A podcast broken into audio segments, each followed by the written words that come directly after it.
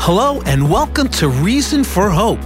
We have a great podcast for you today, and thanks for tuning in. And if you're new to us, I am so glad you're here. Please subscribe to this podcast if you haven't already done so, and give us a good rating. It helps get the word out. And also hit the share button. Let's get this out there to as many people as possible. Join us on social media where we keep you engaged through our music, videos, and daily reflections. And by the way, all the music on this podcast is original and is created by the Array of Hope team. So subscribe to us on Spotify and all the other music platforms. Well, it seems as if our culture, the political landscape, our church, well, everything seems to be changing, and not necessarily for the better. We may be confused or even full of fear of what the future might bring. As a result of this, many of us are experiencing stress or even depression. And how do we handle this? How do we find peace? You might say there's lots of choices and options.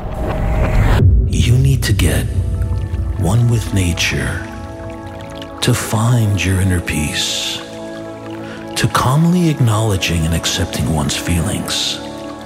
Be one with your thoughts and bodily sensations. Experience a state of mindfulness. I, I mean, what am I even saying? Look, I don't mean to offend. It seems that people are searching everywhere and anywhere to get a sense of spirituality, but the answer is right in front of us. There is really only one true path toward healing and peace. Yeah, I know you know what I'm going to say, right? God. God is the answer. He is the only remedy to be in union with Jesus Christ and His holy church. But there is another thing we can do, an additional approach. Let me ask you a question. If you needed someone to do something for you or gain an advocate for your position, who might you ask? Would you ask their best friend or their spouse or their mother? Who would have the greatest influence over someone? Probably their mother, right? This is the foundation of praying to our Blessed Mother, asking her to ask her Son to listen to our prayers, delivering them to Jesus. Now, our Protestant brothers and sisters would say, well, you can just pray directly to Jesus. He hears you no matter what. And you know what? Yes, this is true. But why not do both? Let's get as many people we can to ask Jesus to hear our prayers. Now, that's how we are all united in the body of Christ in communion with the saints. But to ask Jesus' mother, now that's powerful. So we are going to talk about this today with Carrie Gress, a prolific and insightful author. As Jesus said on the cross to his beloved disciple John, Behold your mother. Jesus was telling all of us, Behold your mother. This is going to be an inspirational episode. So, welcome to Reason for Hope. And here we go. hope can last forever.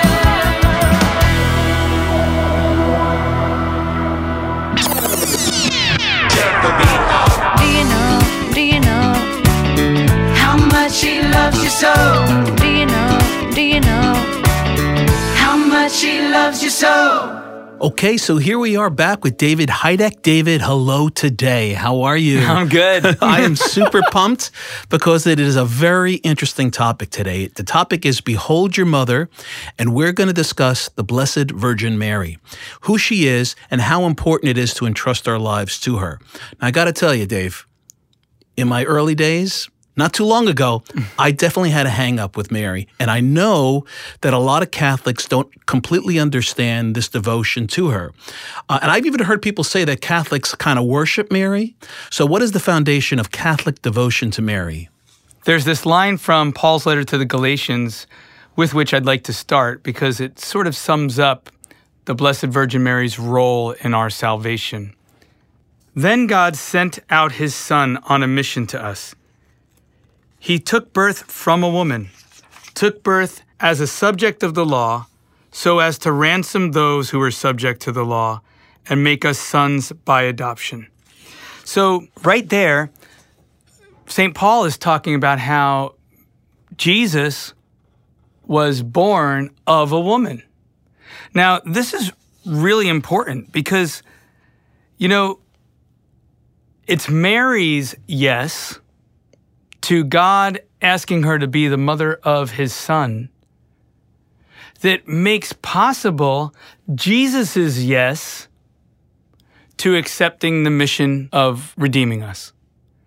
So it's the Garden of Nazareth where the angel appears to Mary and says, Will you be the mother of the Son of God? That, in a sense, makes possible the Garden of Gethsemane, Hmm. where Jesus says, Your will be done. What does Mary say in the Garden of Nazareth? Let it be done to me according to your word. We see these two gardens, we see these two fiats, if you will, but Mary's is the one that, in a sense, precedes and makes possible Jesus's.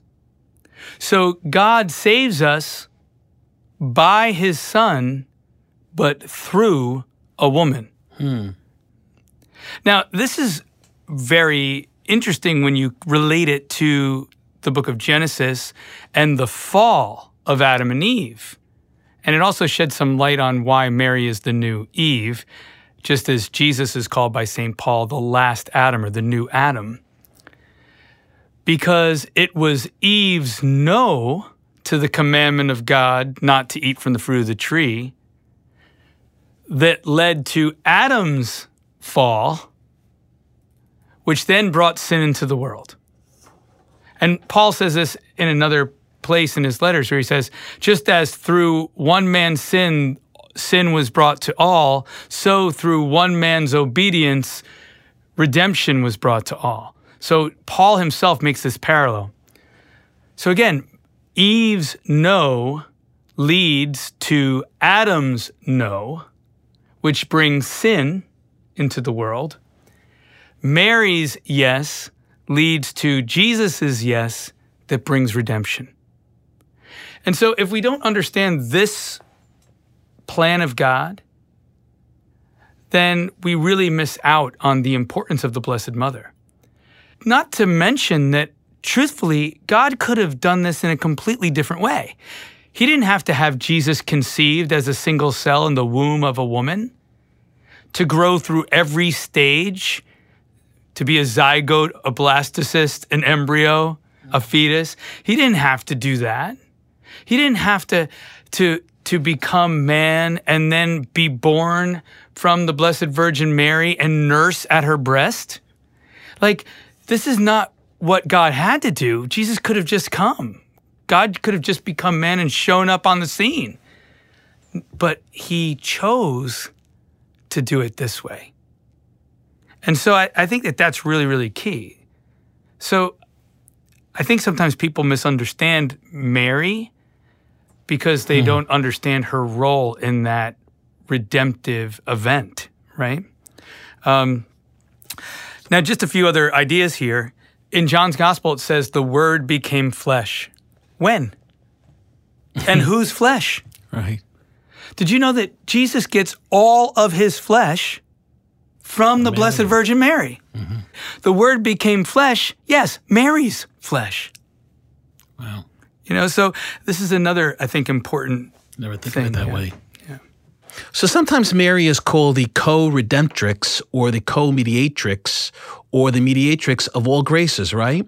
Uh, and this really throws people off because the scriptures say that we have only one mediator. And I got to tell you, that's what my hangup was, you know? I could speak directly to Christ. I don't need a mediator. I don't need Mary, his mother, right? At least that's the way I felt. So how can we understand these terms? And what does John Paul II mean when he says that Mary's is a maternal mediation? Okay, this, this is really great stuff. What do we mean by co redemptrix, co mediatrix, or mediatrix of all graces? You ever see a statue of the Blessed Mother or, or an image of the Blessed Mother where her hands are extended and her palms are up, and it seems like these lights just are shining from her hands and shooting down on the world? That's her dispensing the graces on the world. It's a beautiful, beautiful image. So, again, this is a really interesting thing. Um, Co redemptrix, let me just get something a little bit out of the way. Jesus is the Redeemer, Right. right? He is the one mediator between God and humanity. that doesn't mean he doesn't choose to include others in that redemptive work. And in fact, have you ever heard somebody say to you, Oh, Mario, you know, offer that up? I know you're struggling a little bit, offer it up, right? And usually what that means is you offer it up for somebody's salvation, for, for some grace for somebody. Right. Even prayers, pray for me. Will you pray for me? Sure, I'll pray for you. Okay, And then God, thinking our prayers are going to do something. Isn't that God including us in his redemptive work? Right. So this is all of our work. When Mary at Fatima talks about, you know, making reparation for sin and praying the rosary, she's in, she's inviting us to participate in the redemptive work of Jesus Christ. That our sufferings united to Christ's sufferings actually go towards the salvation of the world. Mm-hmm. So we're all included in that saving mission. If you understand that, then it's not like a big jump to say that Mary is a co-redemptrix par excellence. You know, because she is the one who is full of grace. Right? She's full of grace. And and that's profound, by the way. I don't know if you ever noticed this, but when the angel appears to Mary in Luke's gospel and says, Hail full of grace, he doesn't say Hail Mary full of grace. We say that in the Hail Mary prayer. He just says, Hail full of grace. Full of grace is Mary's name. Hmm. And and what does it mean that she's full of grace? Well, obviously she's filled with grace because we believe as Catholics that she was preserved from the stain of original sin from the moment of her conception. This is the the, the dogma of the Immaculate Conception. But she's full of grace because she was the one who was most self empty. And you know how you know that? Because she says, Behold, I'm the handmaid of the Lord. I am completely available to God and what He wants. I so love God. I have so given Him my whole self. You know, John Paul II talks about this as an indication of her virginity, by the way. It's this idea of like, I am the handmaid of the Lord, be it done to me. This complete and total availability belonging to God is enfleshed in Mary in her virginity, that she has given herself totally to God. So, I mean, that's it. If she's completely empty, now she can be filled with God. She could be full of grace. So there's this sense that she is the perfect one, right? So, I mean, that I think is is one thing. Um, now, what about this mediatrix uh, of all graces? Well, some of this comes from the idea that that just as Mary brought Jesus, right? It was Mary who gave us Jesus, who is the Redeemer, that just as God asked Mary to be the one to give Jesus to the world, God also gives every other grace that he wishes to give to the world through her. Because you can't get a greater grace than Jesus. So, therefore, any other grace he gives would come from Jesus through his mother to the world. Jesus comes to the world through Mary, and he continues to come to the world through Mary, right? By giving his grace through her. I wanted to, uh, to read something from uh, St. Louis de Montfort. This kind of explains it a little bit. The Father gave and still gives his Son only through her. He raises children for himself only through her. He dispenses his graces to us only through her. God the Son was prepared for mankind in general by her alone. Mary, in union with the Holy Spirit, still conceives him and brings him forth daily. It is through her alone that the Son distributes his merits and virtues. The Holy Spirit formed Jesus only through her, and he forms the members of the mystical body and dispenses his gifts and his favors through her. Mm. So, this is what this co mediatrix or mediatrix of all graces refers to. And it makes sense when you, when you follow it through. Now, about the maternal mediation, I like to look at the, uh, the story of the wedding feast at Cana. One of the things that's very, very true about a mother is that she's always trying to put her son in the front. Mary, as the mother, is always going to be putting forth Jesus, Right. right? And she's always going to kind of be in the background, except to like push him into the foreground. At the wedding feast of Cana, this is a great story because like the bride and the groom, they have this tragedy. They, they're out of wine. And this would have meant a lot of embarrassment for them and everything else, right? It would have been a really bad start to their, their married life. They don't even know what's going on. They don't know that they're, they're out of wine. We have no indication in the story that the bride or the groom knew that there was a problem. Right. But Mary notices the problem. Isn't that a mom? Mm-hmm. She she's she sees it before you even know it, and she's on it. Right? She's on it. And so she goes to Jesus and says, They've run out of wine. And of course, Jesus is like, What does this have to do with me? And then she just turns to the stewards and she says, Do whatever he tells you. And then, of course, being a good son, Jesus does what his mom asks. Mm-hmm. So this is important. Jesus was obedient to Mary, and he did what she wanted, what she asked him to do. And she anticipated a need for that couple that presumably not even they knew about, and it doesn't seem that Jesus knew about. And she goes to him and says, Hey, they're out of wine. Now, what a beautiful motherly mediation, right?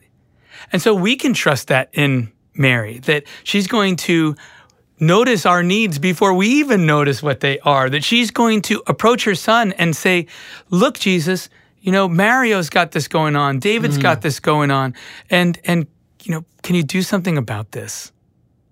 That she is mediating. Yeah, it's beautiful. you know? And uh, a, a little bit of a, another additional point here from st louis de montfort. He makes this point which i think is really impressive when he talks about why consecrate yourself to mary or give yourself totally to mary our good master stooped to enclose himself in the womb of the Blessed Virgin, a captive but loving slave, and to make himself subject to her for 30 years. As I said earlier, the human mind is bewildered when it reflects seriously upon this conduct of incarnate wisdom. He did not choose to give himself in a direct manner to the human race, though he could have easily done so. He chose to come through the Virgin Mary. Thus, he did not come into the world independently of others in the flower of his manhood, but he came as a frail little dependent child on the care and attention of his mother. Consumed with the desire to give glory to God his Father and save the human race, he saw no better or shorter way to do so than by submitting completely to Mary. He did this not just for the first 8, 10, or 15 years of his life, like other children, but for 30 years. He gave more glory to God his Father during all those years of submission and dependence than he would have given by spending them working miracles, preaching far and wide, and converting all mankind. Otherwise, he would have done all these things. What immeasurable glory then do we give to God when, following the example of Jesus, we submit to Mary? Mm-hmm. It's awesome. So, you know, Jesus is a good son. He follows the commandment honor your father and mother. And because Mary is empty of herself and full of grace, her will is completely aligned with the will of her son. And so when she brings something to him, he can't help but do it. Hmm. He can't help but do it. Now, granted, she's never going to bring anything to him that is contrary to his will, but she might bring something to him that he wasn't planning on doing. So the thing that she brings to him will never be contrary to his will, but it may not be something he was intending to do other than through her intercession. And so if we turn to her and submit to her, that's powerful with the mm-hmm. Lord. Mm-hmm. And that's powerful with the Yeah. Lord. Uh, it, it's it's awesome, and, and and sometimes people feel that well, we're not asking to not pray to God directly. You can still do that. It's in addition to praying to His mother. Maybe we could talk about you know consecrating ourselves to Our Lady. Um, we personally did that. I did this a couple of years ago. I consecrated, you know, a, ray of hope to Our Lady, uh, and it was a game changer for us. It really made a difference. Uh, it helped me grow in my own Marian devotion. And when I say it was a game changer, she listens a- and she takes those prayers and brings them to Jesus. So if Mary, his mother, is asking, in addition to me, ever the more that Jesus will listen, God will grant her petition. Yes. So, what I'd like to do uh, is end this segment with the, the prayer that we say every day here at Array of Hope uh, as we reconsecrate ourselves to Our Lady. In the name of the Father, and of the Son, and of the Holy Spirit. Mary, we want to consecrate Array of Hope to Jesus through you. We give you our heart. Please set on fire with love for Jesus. Make it always attentive to his burning thirst for love and for souls. Keep our heart in your most pure heart, that we may love Jesus and the members of his body with your own perfect love. Mary, we entrust ourselves totally to you, our body and soul, our goods both interior and exterior, and even the value of all our good actions. Please make of us all that we are and have, whatever most pleases you. Let us be a fit instrument in your immaculate and merciful hands for bringing the greatest possible glory to God. If we fall, please lead us back to Jesus. Wash us in the blood and water that flow from his pierced side, and help us never to lose our trust in this fountain of love and mercy. With you, O Immaculate Mother, you who always do the will of God, we unite Array of Hope to the perfect consecration of Jesus as he offers himself in the Spirit to the Father for the life of the world. Amen. St. John Paul, pray for us. In the name of the Father, and of the Son, and of the Holy Spirit. Amen. Array of Hope has always been about evangelizing through music, through film, through video, through witness, through events. And one of the things that we're extremely proud of is the growth of our music division. One of our songs is Rise Up. We all need to rise up with a sense of urgency to seek God. I just want to share a little bit of this. If you're not aware of our music, we're on Spotify and all the other music platforms. Uh, check this out for a minute. We're going to give you a little bit of a taste. It's Jesus that we see.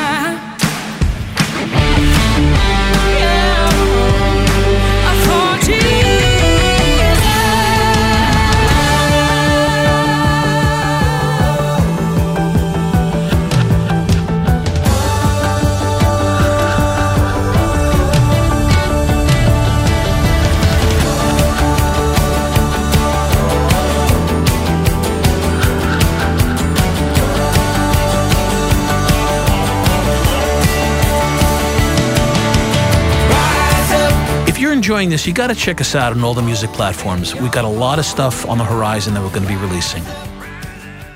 Okay, so today's guest is Carrie Gress. She has her doctorate in philosophy from the Catholic University of America. She is the editor at the online women's magazine Theology of Home. Carrie is also an author, and she has lived and worked professionally in Washington, D.C. and Rome, Italy. Her work has been translated into nine languages. She is a frequent guest on Ave Maria Radio, Catholic Answers, EWTN Radio, and Relevant Radio, and has appeared on Fox, the BBC, CBC, EWTN, and Shalom World. Let's welcome Carrie. So, Carrie, how are you? So nice of you to join with us on our podcast, and we're very excited to be speaking with you today. How you doing? I'm doing great. Thank you so much for having me. It's it's really a delight to be with you all. That's that's it's a delight to have you. Um, I'm looking at your background. I'm looking at your you know uh, just uh, the books that you've written and, and and the articles that you've written, and you're a you know you're a intellectual powerhouse. I'm really excited to ask you a lot of stuff. Uh, before before I do that though, before we kind of get into it, um, I just I like to know uh, a little bit about our guests and uh, their background and and their sort of their formation, their early s- formative years. So, are you a cradle Catholic? Were you always engaged in your faith? Tell us a little bit about you. You know, I was was I was raised Catholic, and I went to Catholic uh, schools for most of my education. But I was a really lukewarm Catholic for a, a great portion of it. I think lar- largely because I was just so poorly catechized. Um, but then, when I was in high school, I my father passed away, and um, I think that was one of those moments where it's really easy to start soul searching and, and looking at what's important. And I know this sort of a rebellious streak that I had, I no longer had anybody to rebel against. Um, my, my poor mother was grieving and working, and um, he wasn't there to sort of lay down the law anymore. So I just started realizing that I, I had to answer these questions for myself and, and started searching. And I had always had kind of an interest in the Virgin Mary, and certainly places like Lourdes just fascinated me. And so I started saying the Rosary, and um, I ended up making a pilgrimage to Medjugorje at one point after he died, and then. Um, you know, it was there that I just kept digging, and I, I knew that the church was right, but I, again, I was so poorly catechized that uh, you know what I believed and what, the way I was living my life didn't really match up. And then finally, I met this group of, of women. They were all my mom's age, and they they're they were basically the mothers of a lot of my friends, and they prayed the Rosary every Thursday. So I started praying with them.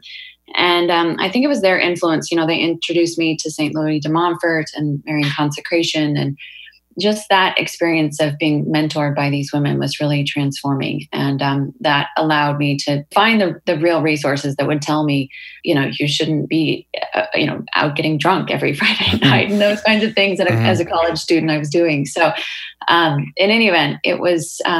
A very long and slow process, but I, I think just uh, beautiful to see how it changed, especially once I did a Marian consecration. You know, my life really changed tracks, I think, at that point. Um, and so from there, I just started pursuing um, more intellectual studies, and I did a master's degree at Steubenville in philosophy, and then finally got my doctorate at um, Catholic University. Hmm That's awesome. So, uh, yeah, I mean, I guess you experienced some hardship, right? And you were searching for purpose and trying to understand meaning when your when your dad Right. passed away. And uh, it's interesting that um, you know you uh, came in touch with some people that had a devotion to Our Lady, and uh, Our Lady essentially introduced you to her son. Uh, it seems right uh, through and Right. but you had some curiosity, and then you wanted to develop your intellect as as you grew in in really. Um, I guess having an appreciation, a, a love for the faith, essentially. But I guess the, the question I want to ask is that was there a transformative moment in your life where the Lord actually touched your soul, where you actually felt God, not intellectually, um, where Right. He pierced you and you said, "Oh, oh, this is real. This is not Yeah. just about the intellect or understanding something. It's Mm-hmm. something that is real out there." Can you describe that for us? You know, it's interesting because I can think of about 10 of them, um, Mm, you know, to bring that up, that there's so many different stages. And I think that's the beauty of the Christian life is we're always called to go deeper and um, deeper wonder and beauty. But I did a semester in France and I had somewhere read about St. John Vianney saying that, you know, if you spend, uh, just go and sit in front of the tabernacle and let him look at you and you look at him. And um, Mm. so I, you know, I was at this gorgeous church. It was the, the church at the, the Palace of the Popes. And um, I just would go there in between breaks of my classes and just sit there and look at him and he would look at me. And I, I remember coming home very changed because I saw things I hadn't seen before, like the, just understanding natural law, you know, that so many of the problems that I had and that other people have are because we're not following God's law. Mhm. Um, so it was it was little kernels like that along the way that that were hugely transformative and drew me in in a way that if I hadn't had those experiences of prayer and real connection with Him, I I would never have gotten to those places. um, Yeah, That, that's beautiful. Prayer was really your your your conduit essentially in, Yeah. in communicating. absolutely. That's beautiful. Um, so I wanted to talk to you about uh, a book that you wrote, The Anti-Mary uh, Exposed: Rescuing the Culture from Toxic Femininity. Yes. So, you know, this is really interesting because you hear a lot these days about toxic masculinity. And the idea of this Anti-Mary is kind of intriguing uh, to many. So, t- tell us a little bit about that. Um, you know, this was one of those ideas. I, I wrote the book called The Marian Option. And when I was researching that book, you know, it's a, that book is kind of a bird's eye view of all the things that Our Lady has done throughout history, different ways that she's um, changed battles or, uh, you know, ended famines or uh, just performed different miracles for her, for her children. So while I was looking at that, I'm seeing, you know, truly, even, even National Geographic had, had called her the most powerful woman in history or in the world. And so I was looking at her and I was looking at elite women in our culture. And I just thought, you know, these these women in our culture, they're not just sort of like drift, they haven't just drifted away from who Our Lady is and what she represents, but they're actually diametrically opposed to it in terms of issues of life and, and purity and sexuality and what, even what it means to be a woman. Um, and so I it, it struck me that we're not living, you know, in this age of just rejecting Mary, but it's actually an anti-Marian spirit that has um, touched so many women in the culture. And uh, you know, it's one of these things that I, when I first signed the contract, after I wrote the Marian option, um, my publisher asked me to do a specific book just on this idea of the anti-Mary because I reference it in the Marian option. And um, you know, I was a little worried. I thought maybe there won't be enough evidence to to make my case. And you know, after two years of researching it, there was so much. I was just so relieved to not have to, you know, look through it anymore because it's just so evident that there it there really is a spirit um, that has captured Western women, and I think that it is very pervasive. And if you even look at everything, you know, from politics to Hollywood to fashion industry to magazines to even published books, um, there's very much a kind of a stranglehold that these elite women have on the messaging that's available to your everyday woman.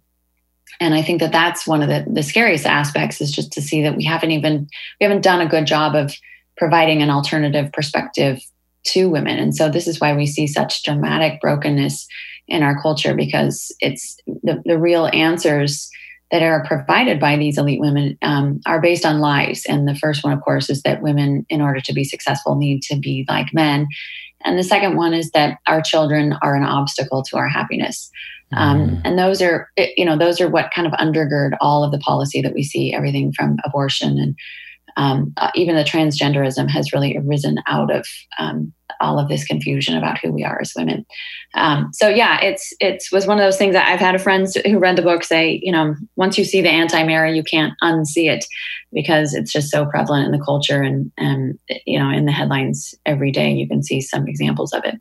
That's great, great. So you have this website and an, a book called Theology of Home. In fact, uh, you received praise uh, of your book from none other than Joanna Gaines, right? From the uh, Yeah. F- Fixer Yeah. Upper, which is Right. kind of which is kind of cool. um, Yeah, t- it's tell really me a little bit about this, and you know what is what is your vision for that?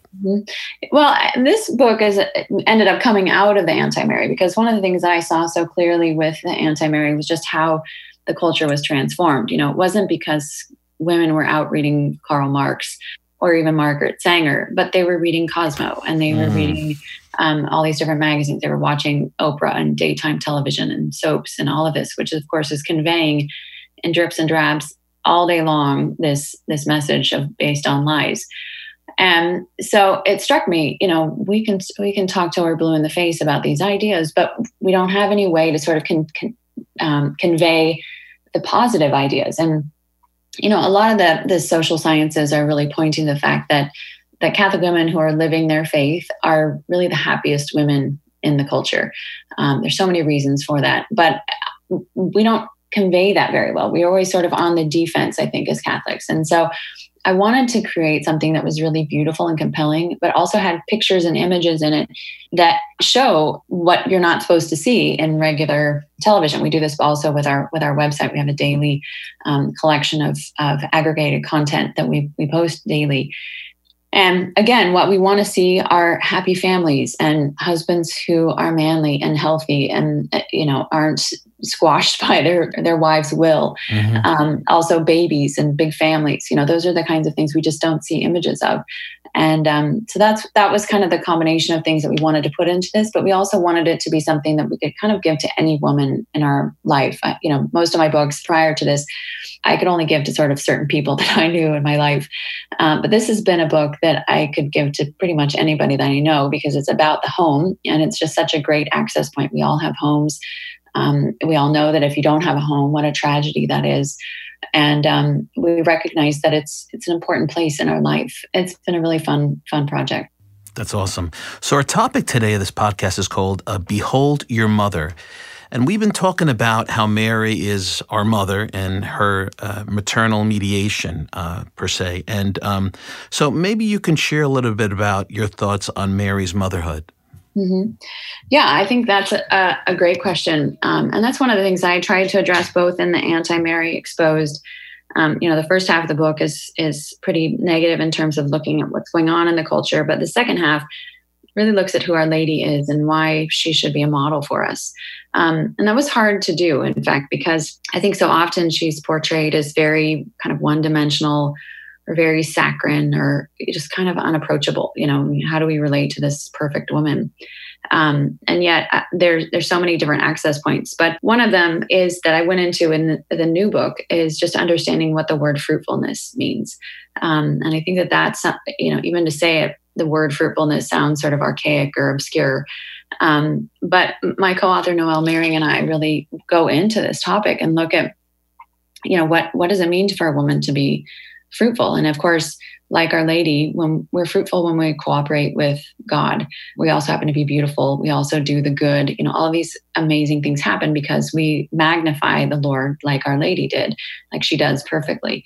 Um, and so it's it's really a beautiful thing to start looking at okay what does it mean to be fruitful versus powerful and controlling? And this is what our culture has presented to us as the model of womanhood is you have to either have power or you have to be able to control others.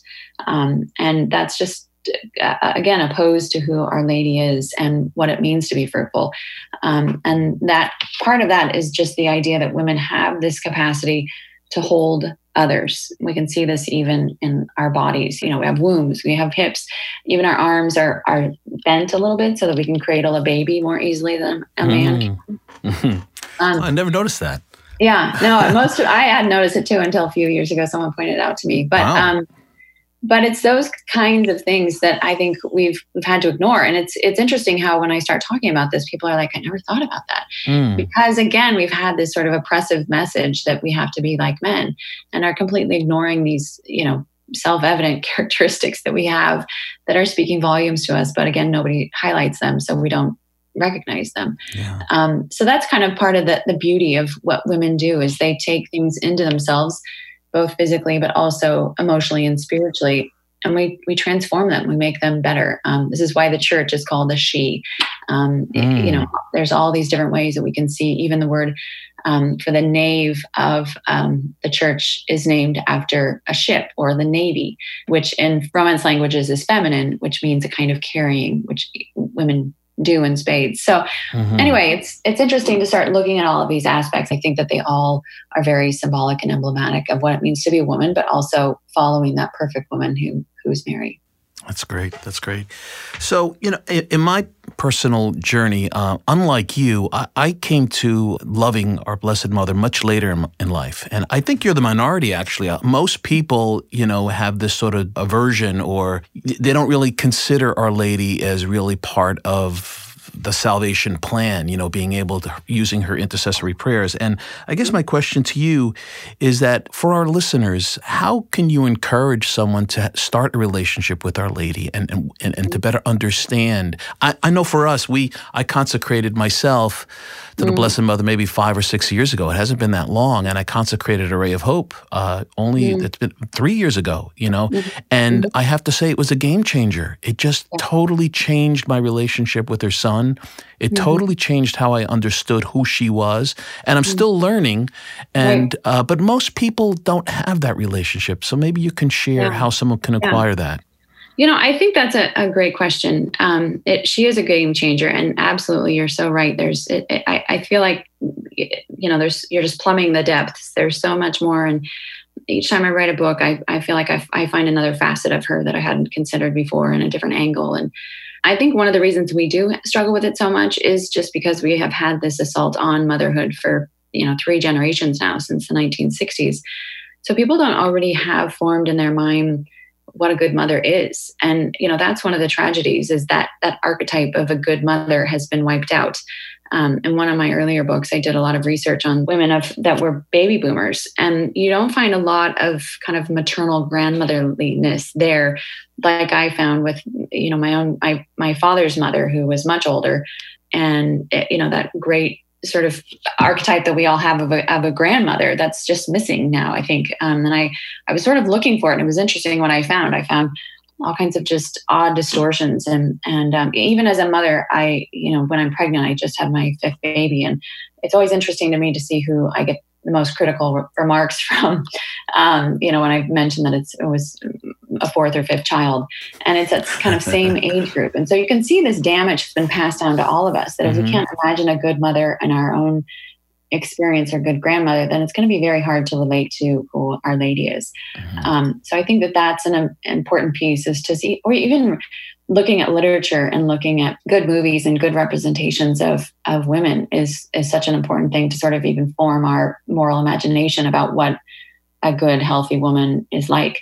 So I think that that's one one place to start for sure. Of course, the other one is just e- even that very simple childlike question of, you know, Mary revealed to me who you are. Um, Mm. she wants to do that. She wants to be in our lives and have a very personal encounter with us. Um, so, you know, my encounter with her will be very different, obviously, than yours or or anybody else's because it's kind of tailor made for for who we are. Mhm. Um, and then, of course, the the last part of that is just even trusting that she loves us and she knows our mission better than we love and know ourselves.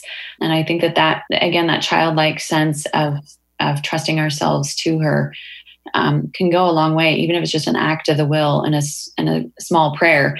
Um, it doesn't really take much more than that. She's going to start showing you herself, um, you know, through prayer and through our thoughts of her and, and whatnot. So, yeah, I would love to have just kind of a simple formula, but there's so many different ways that people approach her and different ways that she can manifest herself. In fact, I, I, you know, so many of us have done St. Louis de Montfort's Marian consecration Right. and yet the language of that can often kind of be off-putting to people. And um, that's why i wrote marian consecration for children with a kind of a different language to help them access who she is. But it's been funny because i've had a lot of adults say you know i learned so much from that book. I loved it. You know i did it with my kids or i did it with my teenagers. And so it, it's just interesting to see how many different ways she can bring us to her. Um, and it's a matter of sort of finding a voice that that's that speaks to us um, but more than anything, just being open to it, I think, is important. Yeah.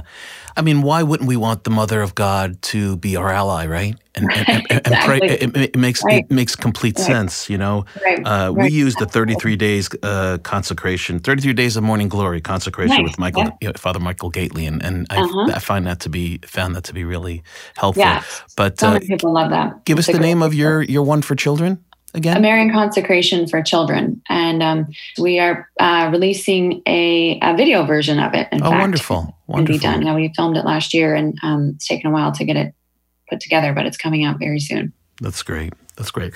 Well, listen, Carrie, it's been a joy. It's been wonderful speaking with you and hanging with you today. And uh, thank you so much for offering your time. And uh, uh, let's uh, let's continue to pray for one another and grow in our relationship with Our Lady. Eh? That sounds great. Thank you so much for having me on. All right. God bless you. You too. Hey, thanks for hanging out with us today. So stay in touch with us throughout the week on social media, where we can keep you engaged through our music, our videos, and daily reflections. If you enjoyed this today, please share it with others. It really gets the word out. This podcast is only made possible by donors and supporters of Array of Hope. You can also become part of the Array of Hope family by going to our donation page on our website at arrayofhope.net. Our guest next time will be Dr. Deborah Savage. Our theme will be the feminine genius. I'm going to recommend that we men listen to this especially. It's going to be full of insights. I want to thank our co producer, David Hajduk, and our engineer, Jack Garno, for putting all this together. So thanks for joining us today, and there's always a reason for hope. This is Mario Costabile. Until next time, peace.